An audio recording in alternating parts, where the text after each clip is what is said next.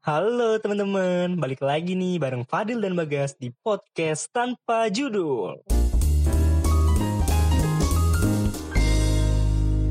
Gimana nih kabarnya teman-teman ya kan? Semoga ya guys pada sehat-sehat aja nih ya kan. Yoi, Harusnya kalau kalau ada udah udah sehat harusnya semangat nih ya kan. Apalagi nih sambil dengerin kita kita nih. Ya kan? Kita berdua lagi nih guys di podcast ini nih. iya. Podcast tanpa judul nih. Masih di edisi di rumah aja nih guys. Mm-mm. Apa kabar nih guys? Lo apa kabar guys? Setelah Baik. sekian lama. Baik, baik. Baik-baik aja gue sehat. Gue masih masih lengkap anggota tubuh lu gue. Alhamdulillah. Iya, iya. Lu gimana nih? Apa kabar? Apa kabar? Alhamdulillah, gue kemarin puasa sedikit ada kendala sih.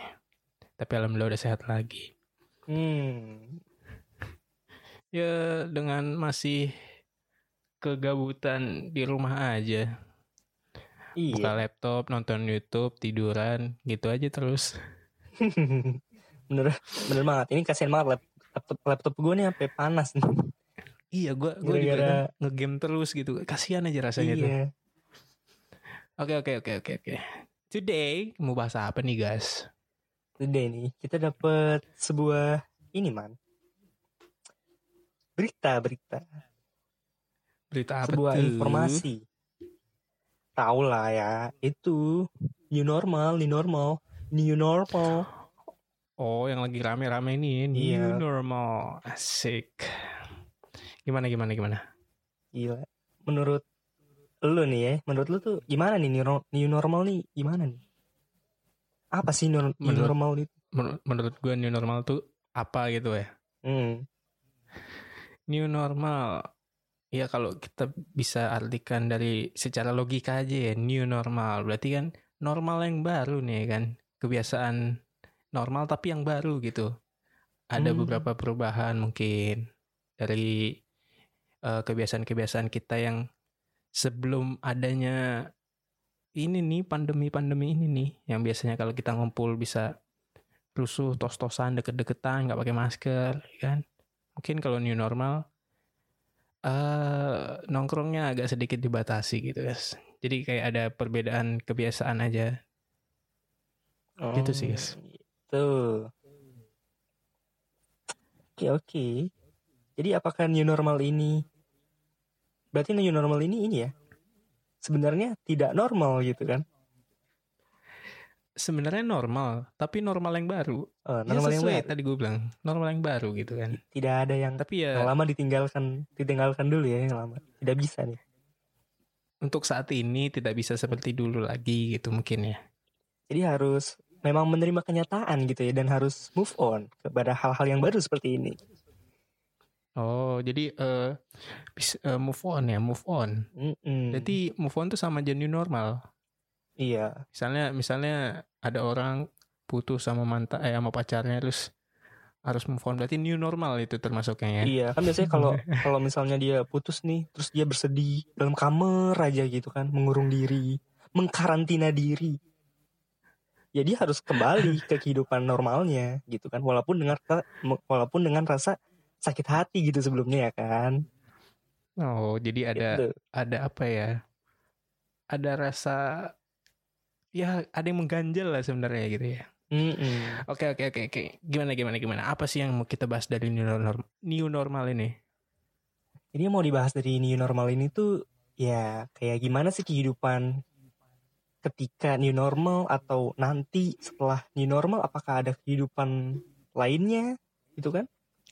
Kehidupan gimana maksudnya Iya. nih? Kita kan sekarang kehidupan nih. Oh iya. Nanti ada kematian. Eh, enggak maksudnya ke- kehidupan yang dark, dark, dark banget. jahat jahat jahat jahat.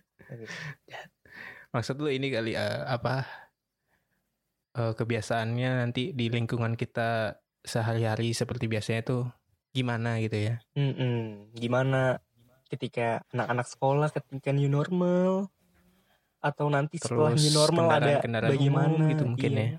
Bener banget. Gue gue masih penasaran kalau di kampus sih.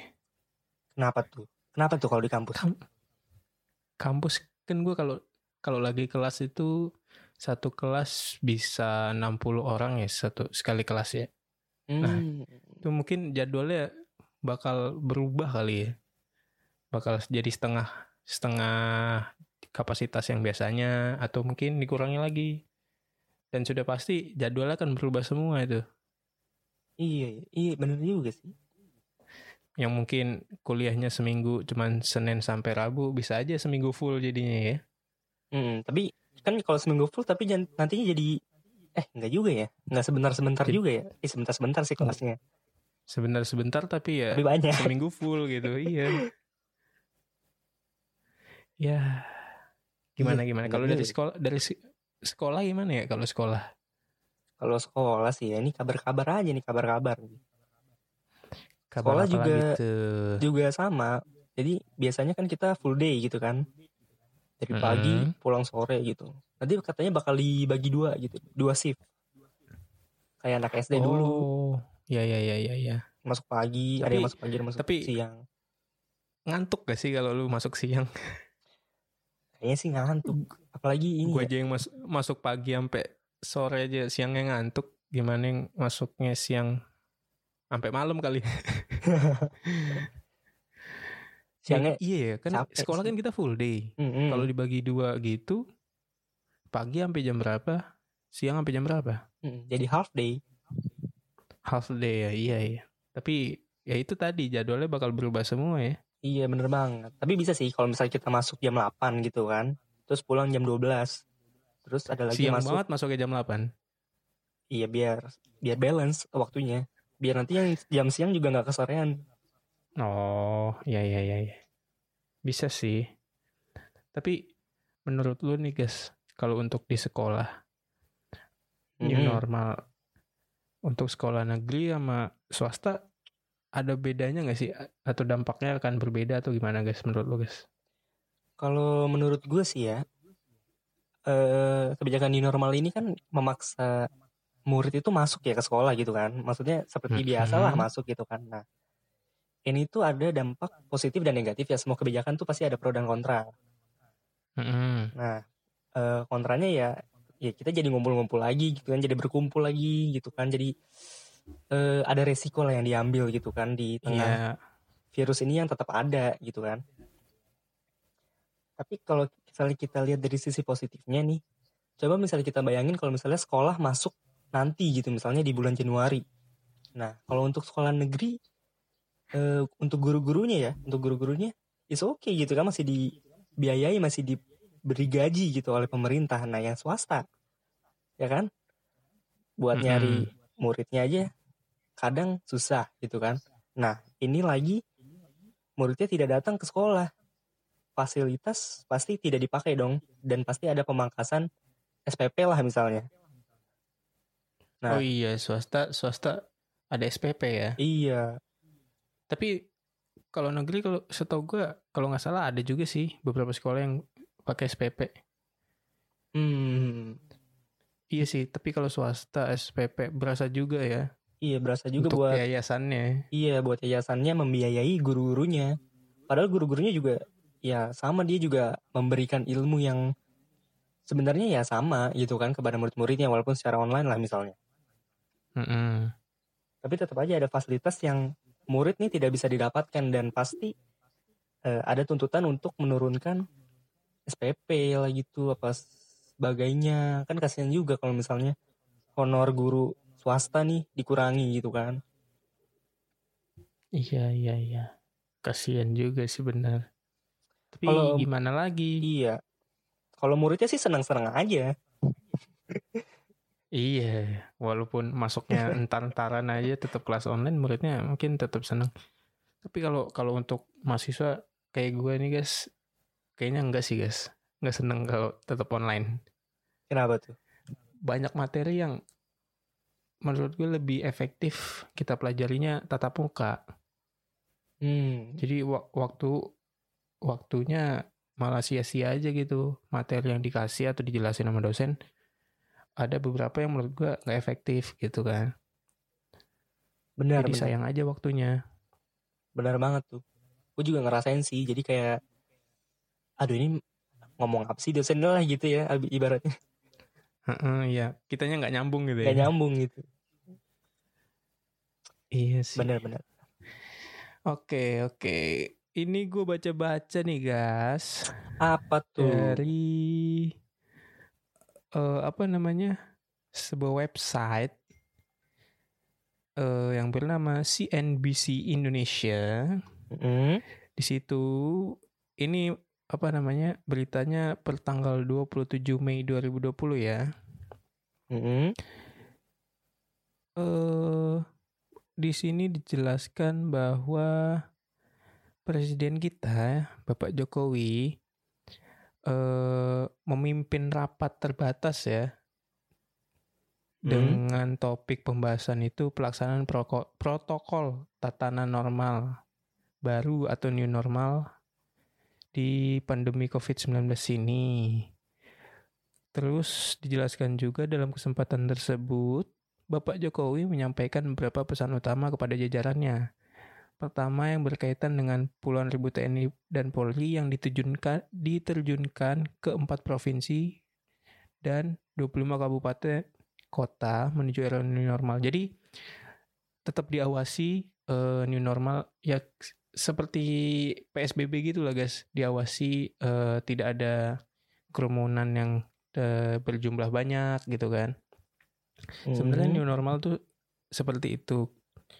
Terus eh kalau nggak salah, oh Bapak Jokowi juga mengatakan apabila efektif kita akan gelar perluas lagi ke provinsi yang lain. Jadi new normal yang di apa ya direncanakan atau di yang akan dilakukan itu nggak langsung di seluruh Indonesia ternyata guys.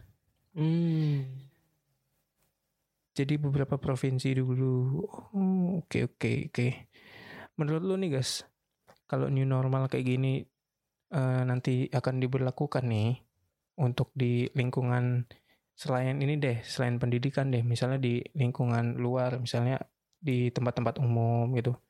Apakah akan efektif guys menurut lu guys? Eh, efektif dalam hal apa dulu nih Efektif ke kan tujuan new normal ini kan efeknya.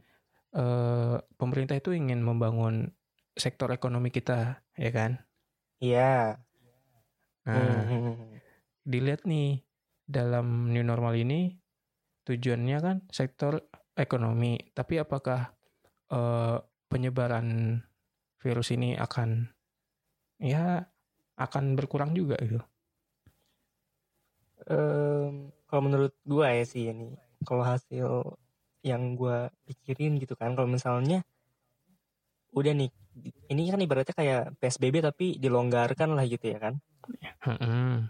Nanti mal-mal dibuka tempat perbelanjaan dibuka secara umum lagi kayak dulu lagi gitu kan? Tapi ada protokol-protokol yang harus dijalani. Kalau melihat dari kebiasaan masyarakat di Indonesia itu bakal meledak banget kan Iya pasti Itu pasti. udah fix tuh ya kalau udah misalnya- kita di rumah aja berapa bulan gitu ya. Heeh. Udah bosen. apalagi kalau misalnya mall buka jebret oh langsung kayaknya satu kecamatan bakal masuk mall ke satu kecamatan. Nah. Kayaknya sih bakal lebih sih.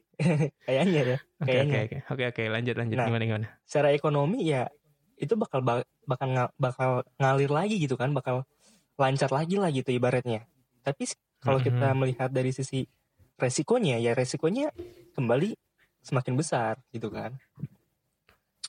Jadi eh, bak- eh, bakal ada apa namanya gelombang kedua ya dari penyebaran virus ini mungkin?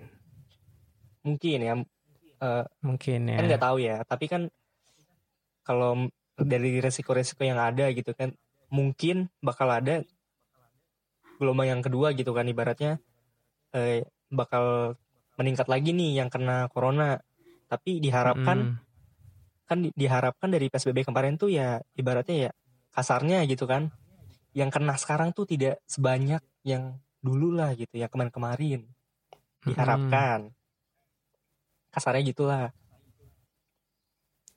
Tapi apakah dengan adanya PSBB yang eh, udah berjalan ini kemudian yang new normal yang dicanangkan gitu ya, apakah karantina mandiri kita selama beberapa bulan ini akan sia-sia, guys? sia-sia nggak ya? Pasti ada aja yang mikir sia-sia gitu kan. Kayak ah buat apa gue selama ini dua bulan stay at home? Gitu kan. Mm-mm. tahu-taunya nanti boleh keluar lagi kayak dulu gitu kan. Tapi jangan salah gitu kan. Ibaratnya anda nih di rumah di rumah aja nih selama dua bulan ini. Terus anda sehat-sehat aja. Coba anda pikirkan kalau misalnya dua bulan yang lalu itu anda main-main aja gitu biasa di luar. Terus tiba-tiba anda kena corona. Gimana? Jadi sebenarnya Ya gimana ya? gimana ya? Susah juga sih karena corona ini tetap ada. Kita ya tidak menghilangkan coronanya gitu. Iya sih, tapi sebisa mungkin kita walaupun eh, berkegiatan di luar itu itu tadi ya protokol-protokol iya benar banget kesehatan atau kebersihannya itu harus diperhatikan ya. hmm benar-benar kan ada ininya man Iya sih. apa sih yang mana Apa? fase-fase ya fase-fase Iya? Fase-fase dari untuk new normal ya. iya fase-fase dari new normal Oke, eh, bentar, bentar, bentar. Sebelum kita ngebahas fase-fase eh, rencana new normal ini, guys, Betul. masih gue masih si- ingin sedikit bertanya nih, atau masih ya masih bingung aja gitu. Kalau kita eh karantina udah tiga bulan gak sih kurang lebih? Mau tiga bulan lah ya. dari Maret ya Eh ma- iya Maret dari Maret Mm-mm. kurang lebih lah tiga Ah, bulan ya. Kan ketika sudah mulai apa sudah mulai melonjak gitu, udah banyak yang eh, orang-orang di luar sana yang kehilangan pekerjaannya ya guys ya, Mm-mm. kehilangan pekerjaan, habis itu pokoknya ekonomi Indonesia menurun lah ya, Mm-mm. banyak eh, orang-orang di luar sana yang kesulitan, kehilangan pekerjaannya gitu kan. Nah, apakah dengan adanya ini kan sebelum sebelum PSBB kan banyak banget itu yang tadi gue bilang orang-orang yang kehilangan kerjaannya. Terus selama PSBB ada beberapa orang yang sudah mulai kembali mendapatkan pekerjaannya. Tapi tidak semudah itu ya kan. Karena benar-benar dibatasi, benar-benar eh, ada protokolnya lah ya. Tidak semudah itu. Tapi untuk Hmm. di new normal kan ada beberapa fase dan fasenya ini kurang lebih dua bulan ya. Nah, dengan waktu dua bulan ini apakah ekonomi Indonesia itu bisa mulai meningkat guys menurut dari pandangan lu deh selama dua bulan ya kurang lebih dua bulan ya fase-fase new normal ini Hmm. Dua, dua bulan ya ya gue bukan Iya, anak ekonomi ya tapi eh, Ya, tapi eh, dari dari dari pendapat lu pandangan awam gitu lah kan. ya pendapat pendapat awam. kita gitu diharapkan lah ya. Gue sih selalu mengharapkan yang terbaik lah. Ibaratnya kalau misalnya sekarang nih yang jelek-jeleknya nih kita alami nih.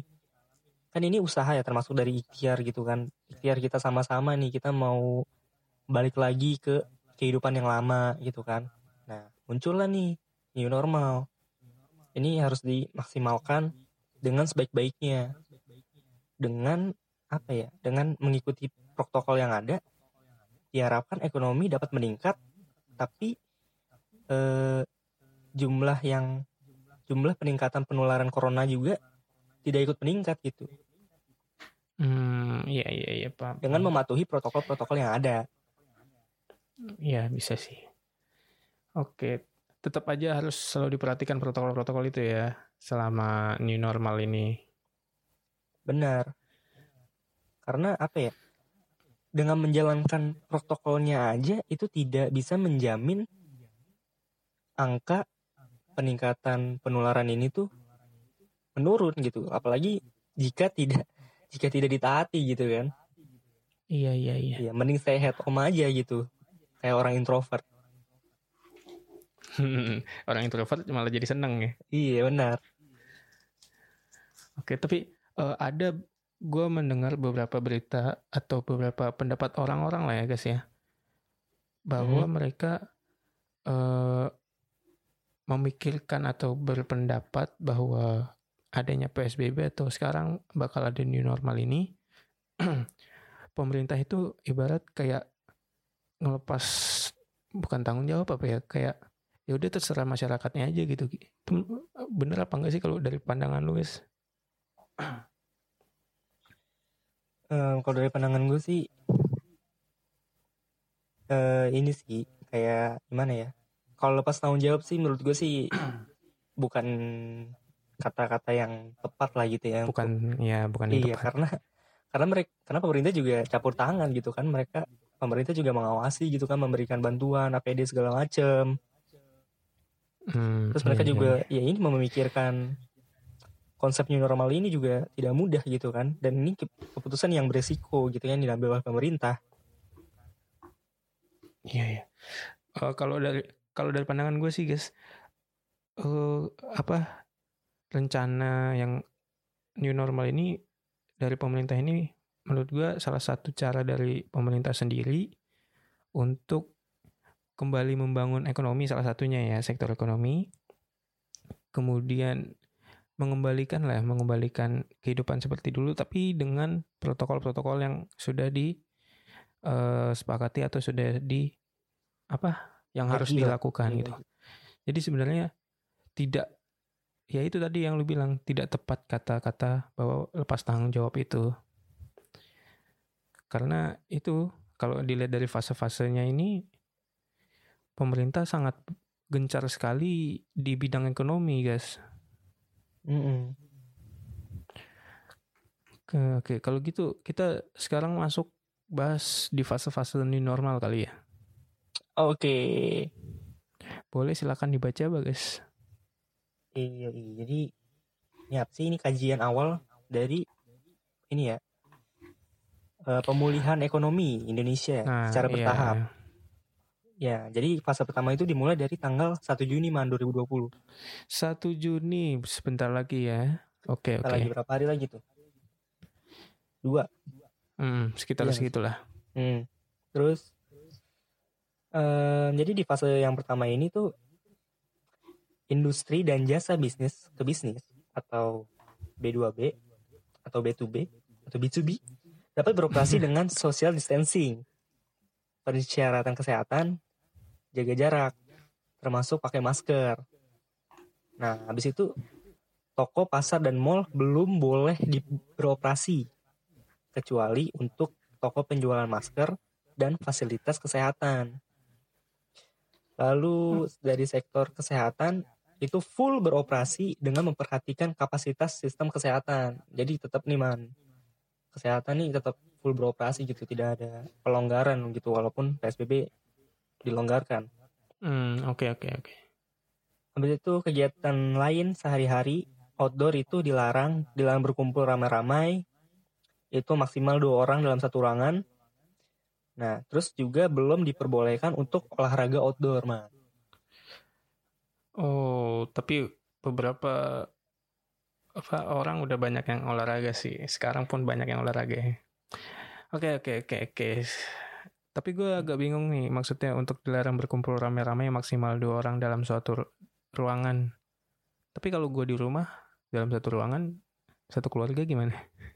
Kan itu eh, kenal lah gitu ya. Ini bukan Ini di- bukan strange dilar- gitu. Kita tidak tahu Dilarang dia orang berkumpul. asing. Oh ya kan ini gitu kegiatan kan. lain sehari-hari outdoor ya. Mm-mm. Tapi kumpul keluarga kegiatan sehari-hari kan. Benar benar. Oke oke oke. Usah kumpul-kumpul kan. Lanjut lanjut di fase kedua nih guys nih ya. Gue bacain Hmm. ya. Di fase kedua ini tuh eh, dilaksanakannya pada tanggal 8 Juni. Jadi seminggu setelah fase 1 ya. Hmm. Di fase ini tuh guys, toko, pasar, dan mall sudah mulai diperbolehkan dibuka tanpa diskriminasi sektor ya. Tapi tetap protokolnya ketat, meliputi pengaturan pekerjaan, melayani konsumen, dan tidak diperbolehkan toko dalam keadaan ramai. Jadi tetap ada pembatasan jumlah orang ya. Hmm. Kemudian nih, usaha dengan kontak fisik. Eh, contohnya itu salon, spa, dan lain-lain tuh belum belum belum boleh beroperasi. Jadi pijit tuh belum boleh guys ya. Kemudian kegiatan selanjutnya yaitu kegiatan berkumpul ramai dan olahraga di outdoor masih belum diperbolehkan guys di fase kedua ini guys seminggu setelah fase pertama jadi gitu di fase Hmm. kedua Iya. Ini mau sampai kapan nih kabar rambut gue ya? iya rambut gue juga udah tiga bulan kagak potong iya. Kacau. lanjut lanjut lanjut lanjut Lanjut ke baca guys fase, fase ketiga lanjut ke fase ketiga. Fase ketiga ini dilaksanakan pada dimulai dimulai pada tanggal 15 Juni 2020 tanggal 15 jadi berselang seminggu seminggu sih kayaknya. Iya sih. Nah di fase ketiga ini toko pasar dan mall tetap buka nih sama kayak fase kedua. Mm-mm. namun kayak eh, ada pembukaan untuk salon spa dan lain-lain gitu. Dengan protokol kebersihan yang ketat juga gitu oke Mm-mm. Terus kegiatan kebudayaan diperbolehkan dengan menjaga jarak. Contohnya kegiatan kebudayaan tersebut itu kayak pembukaan museum, pertunjukan eh, budaya misalnya. Tapi eh, tidak boleh ada kontak fisik gitu. Dan tiket dijual online. Gitu. Jadi ada Hmm. tetap menjaga jarak lah gitu. Lalu ada kegiatan pendidikan di sekolah sudah boleh dilakukan. Namun dengan sistem shift sesuai jumlah kelas. oh yang tadi kita bahas ya Mm-mm, benar. Nah, habis itu olahraga outdoor diperbolehkan. Gitu, diperbolehkan nih. Tapi dengan dengan protokol-protokol yang ada tetap tetap ya tetap ada protokolnya ya iya, jadi tetap ketat gitu. Nah, habis itu ini man sudah mulai mengevaluasi pembukaan tempat untuk acara-acara seperti pernikahan, ulang tahun, kegiatan sosial dengan kapasitas eh, lebih dari lebih ini apa ya lebih dari 2 sampai 10 orang. lebih dari 2 sampai 10 lebih dari 2 3 Oh. lebih dari 10 11 oh berarti masih segitu doang guys ya udah lu nikah ini aja 10 orang aja. 10 Cukup lah orang ya. aja ya. tapi 10. pernikahan 10 orang gak seru guys.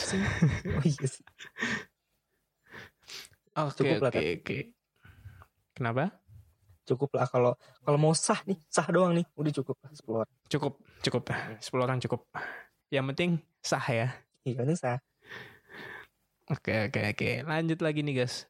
Ternyata masih ada fase selanjutnya guys di fase Hmm. keempat ya guys. Di Hmm. fase keempat ini tuh dilaksanakannya pada tanggal 6 Juli 2020. Wow lumayan ya lumayan jauh jaraknya dari fase ketiga. Mm-mm.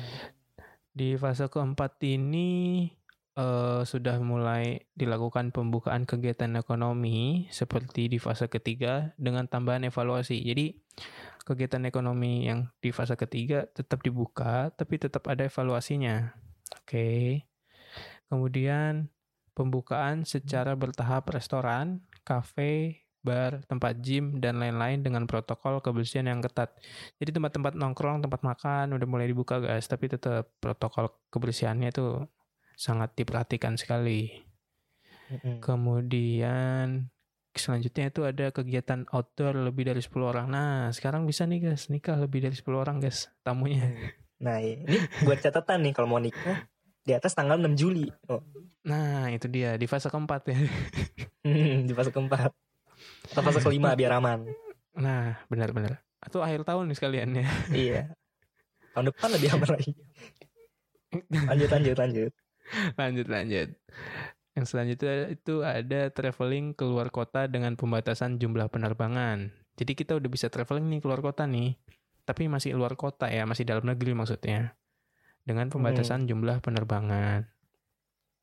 Kemudian ada kegiatan ibadah, yaitu masjid, gereja, pura, vihara, dan lain-lain sudah boleh dilakukan dengan jumlah yang dibatasi. Jadi kegiatan di masjid itu atau kegiatan ibadah lah ya masih dibatasi jumlahnya. Kemudian eh, kegiatan berskala lebih dari yang disebutkan masih terus dibatasi. Jadi sudah disebutkan tadi pokoknya jumlah-jumlah eh, kegiatan yang berskala lebih dari yang udah disebutin tadi itu masih dibatasi guys. Jadi belum boleh. Itu di fase keempat tuh di tanggal 6 Juli 2020. Hmm. Oke, oke. Jadi Lanjut udah bisa dong. kegiatan ibadah ya. Sudah lama tidak ini mungkin nanti Idul Fitri, Idul Fitri, eh Idul Adha maksudnya Idul Adha, sorry. Idul Adha. Bulan apa Idul Adha? Idul Adha. Kapan ya? Gak tahu, saya belum ngecek tanggal. Tapi mungkin nanti sudah normal. Insya Allah. Semoga, semoga saja. Semoga. Semoga. Fase kelima nih man. Fase kelima. Wow. itu oke, oke. dimulai apa nih maksud dengan 20 dan 27 Juli 2020. Hmm, mungkin dilaksanakannya seminggu-seminggu kali. Atau gimana? Gak ngerti gua. Iya, jadi Coba mungkin- Baca aja isinya apa. Iya, jadi isinya itu itu evaluasi untuk fase yang keempat dan pembukaan tempat-tempat atau kegiatan ekonomi lain dalam skala yang lebih besar. Itu. Terus Oke. akhir akhir Juli atau awal Agustus diharapkan semua eh diharapkan sudah membuka seluruh kegiatan ekonomi namun tetap mempertahankan protokol dan standar kebersihan dan kesehatan yang ketat. Hmm, jadi kira-kira akhir Juli lah ya. Paling cepet ya. Kita sudah bisa belanja-belanja. Iya, kita sudah bisa Nge-mall lagi, Nge-mall gitu ya. lagi. hangout, hangout, tapi tetap tuh harus menjaga kebersihan. Mm-mm. Selanjutnya akan dilakukan evaluasi secara berkala sampai vaksin bila ditemukan dan disebarluaskan. Vaksin. Hmm. Oke, oke, Hmm. oke, oke. Saya meragukan ini semua. Semoga saja fase-fase yang sudah dipikirkan oleh pemerintah ini ya, kajian-kajian pemulihan ekonomi ini bisa berjalan sesuai dengan rencana ya. Iya, amin amin.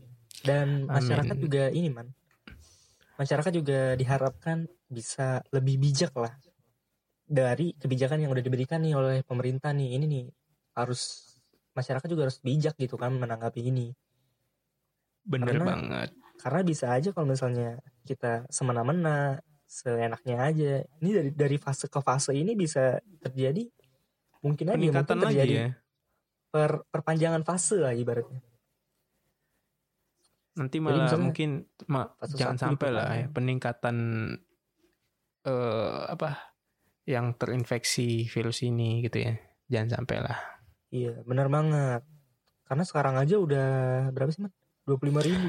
Udah 25 ribu, udah giveaway kayaknya nih. iya, langsung giveaway. Oke, oke, oke. Ada yang mau dibahas lagi guys? Hmm, mungkin terakhir kali ya, mungkin ter mungkin eh, terakhir dari kita kali kayak ya kita harapin lah gitu. Gimana gimana? Ada suara motor. Wah, lu di pinggir jalan. Wah, lu nggak di rumah lu ya? Enggak, ini gue di rumah. Oh, di rumah. Jadi yang kita harapin aja.